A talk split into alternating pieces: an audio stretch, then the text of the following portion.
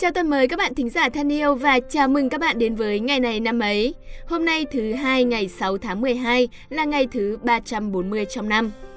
Chúc các bạn một tuần làm việc và học tập thật hiệu quả. Đồng thời, mình cũng xin được gửi những lời chúc tốt đẹp nhất đến các bạn có sinh nhật trong ngày hôm nay. Chúc các bạn luôn tươi trẻ, rạng rỡ và có thật nhiều năng lượng tích cực trong tuổi mới. Hãy luôn nhiệt huyết với mọi điều mình làm và chắc chắn kết quả tốt đẹp sẽ đến theo cách này hoặc cách khác mà thôi. Tuổi mới cùng nhau tự hứa với bản thân mình sẽ trưởng thành và tiến bộ hơn các bạn nhé. Và tiếp theo, để khởi đầu tuần mới, mình sẽ tặng các bạn một câu danh ngôn đầy ý nghĩa. Hy vọng rằng với câu danh ngôn này, mỗi người trong chúng ta sẽ đều có thêm những bài học đối nhân xử thế quý giá. Nội dung câu danh ngôn như sau. Mỗi vị thánh đều có một quá khứ và mỗi tội nhân đều có một tương lai. Trước tiên thì chúng ta sẽ suy ngẫm về nghĩa đen của câu nói này đã nhé. Vị thánh ở đây ý chỉ những người rất tốt, rất hoàn hảo, được coi trọng và được mọi người đề cao. Còn ngược lại, tội nhân lại là những người đã mắc sai lầm lớn. Tuy nhiên, dù là vị thánh hay là tội nhân thì đó cũng chỉ là câu chuyện của hiện tại. Còn trong quá khứ, dù là người tốt nhất cũng có thể đã mắc sai lầm.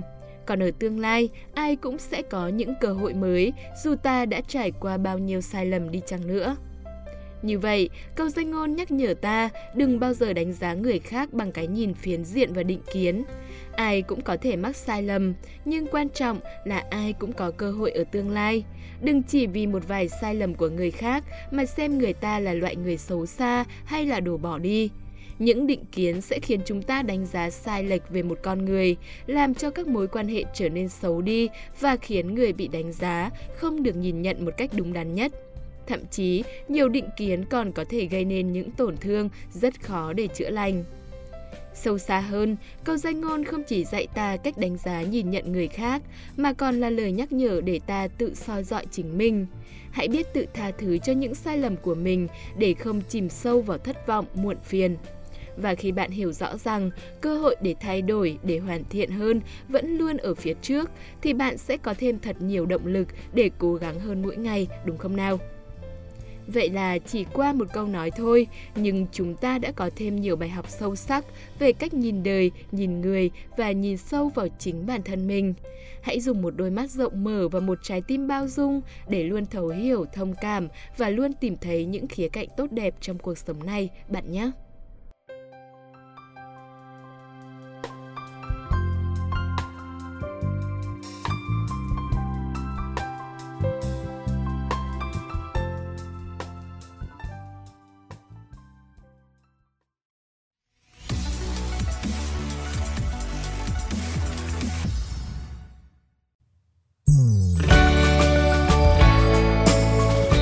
Các bạn đang quay trở lại với ngày này năm ấy và bây giờ là thời lượng dành cho những thông tin đáng chú ý hiện nay.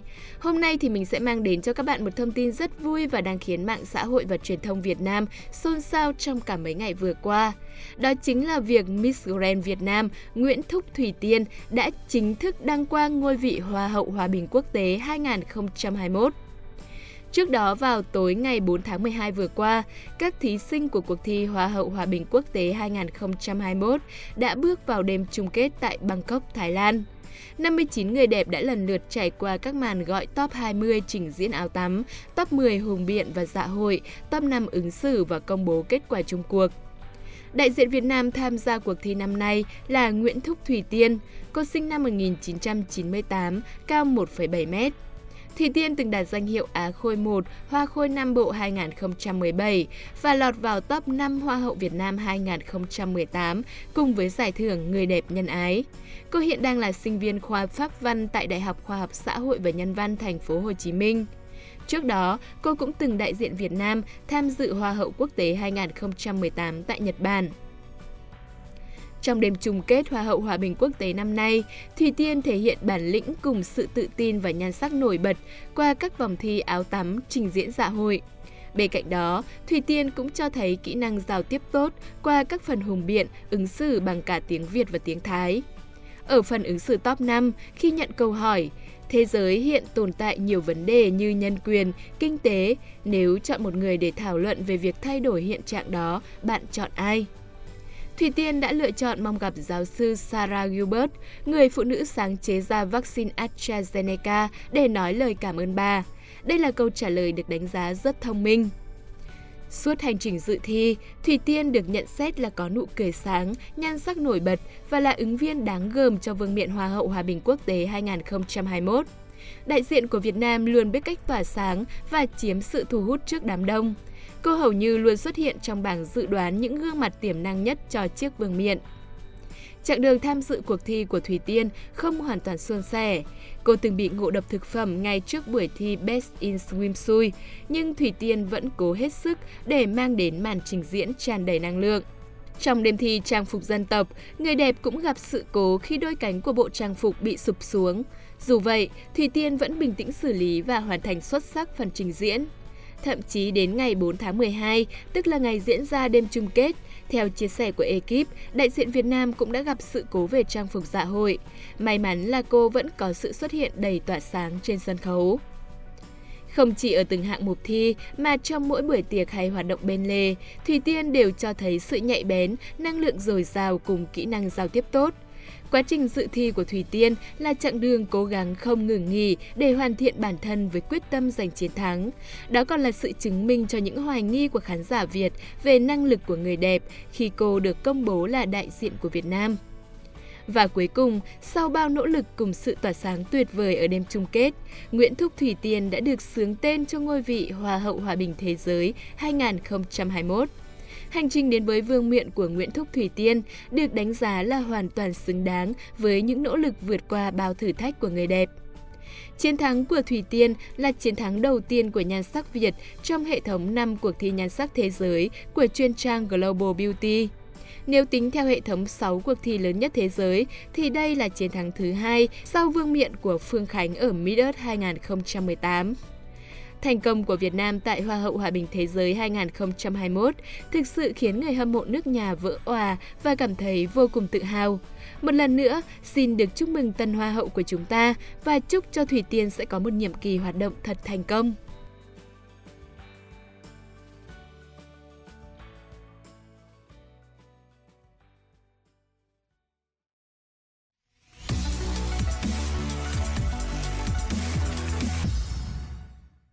Các bạn thân mến, tiếp theo đây sẽ là phần nội dung chính trong chương trình hôm nay. Toàn bộ thời lượng tiếp theo sẽ là những thông tin liên quan đến ngày hôm nay trong quá khứ. Nhân vật nào, sự kiện gì sẽ được nhắc đến đây? Hãy cùng lắng nghe để khám phá bạn nhé!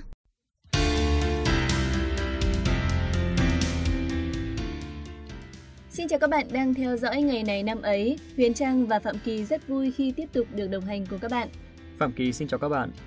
Này này, sao hôm nay nhìn mặt mũi kiểu xíu thế này? Ừ, tại hơi buồn một chút xíu mà. Buồn gì kể xem nào? À thực ra thì uh, Kỳ có tham gia một cái sự kiện cũng xịn xò phết. Ừ. Không có ảnh ban tổ chức lục cả trăm cái mà chả thấy có ảnh nào có mặt mình, nẫu hết cả ruột luôn. Rồi ơi, Phạm Kỳ, tác giả của cuốn tiểu thuyết số đen.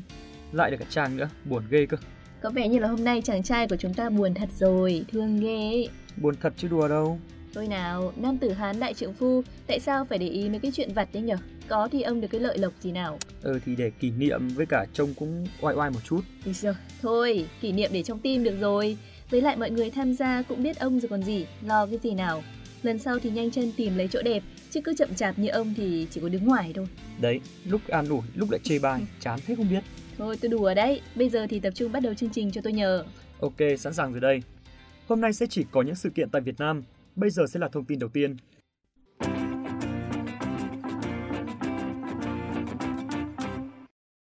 Các bạn thân mến, nhà văn, nhà ngôn ngữ học, nhà giáo dục, nhà khảo cứu văn hóa tiêu biểu của Việt Nam trong thế kỷ 19, Trương Vĩnh Ký, sinh ngày 6 tháng 12 năm 1837.